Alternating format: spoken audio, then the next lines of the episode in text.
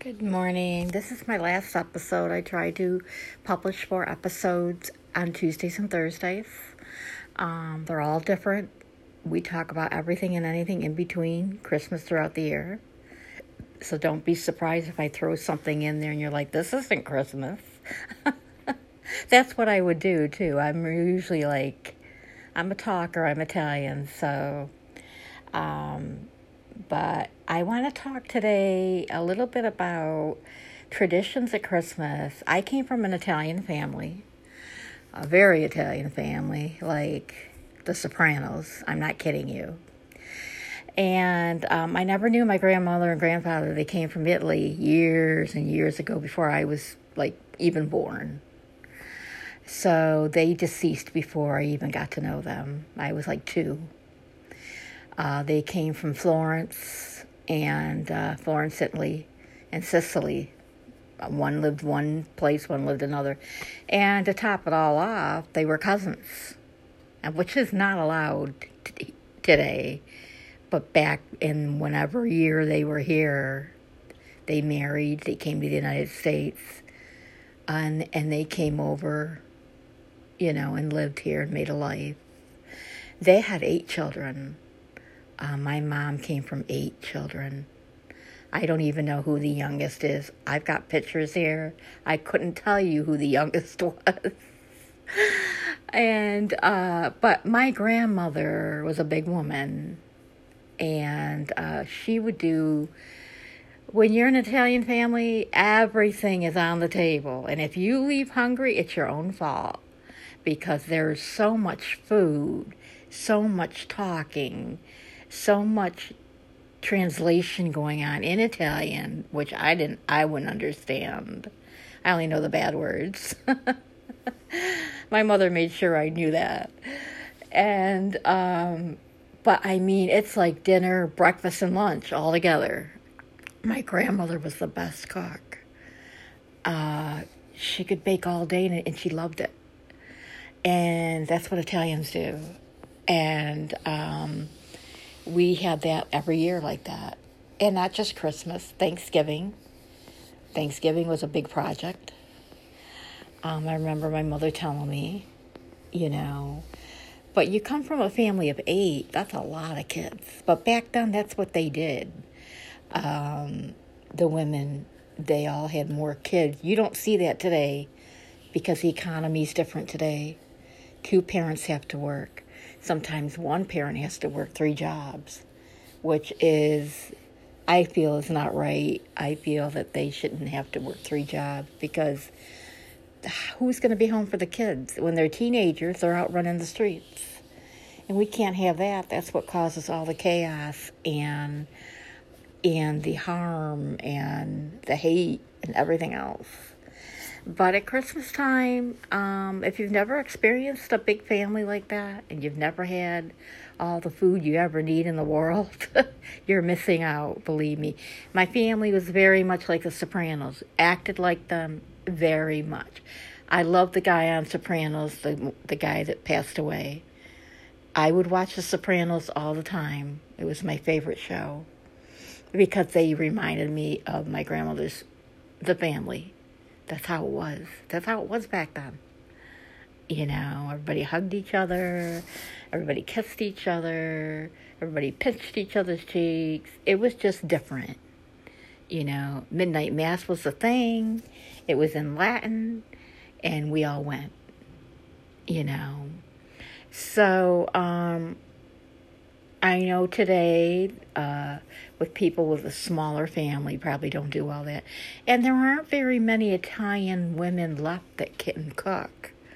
Like, there's not, there certainly isn't any here in this county. I can tell you that.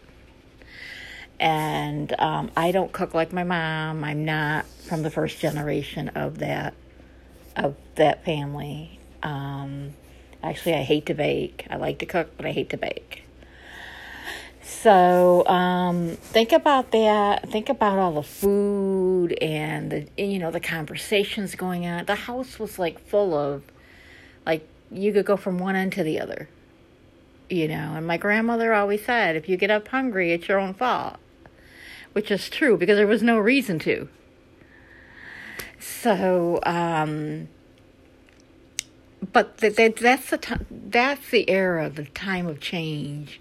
Change happens all the time, and I'm saying this because if you don't like change and you like to stay in a rut you're in and never want change, if that's not good. You have to, like, I don't mind change. Something could change today, and it, okay, we'll, we'll deal with it. You know, change is a good thing. It's an outlook. It's looking from the inside.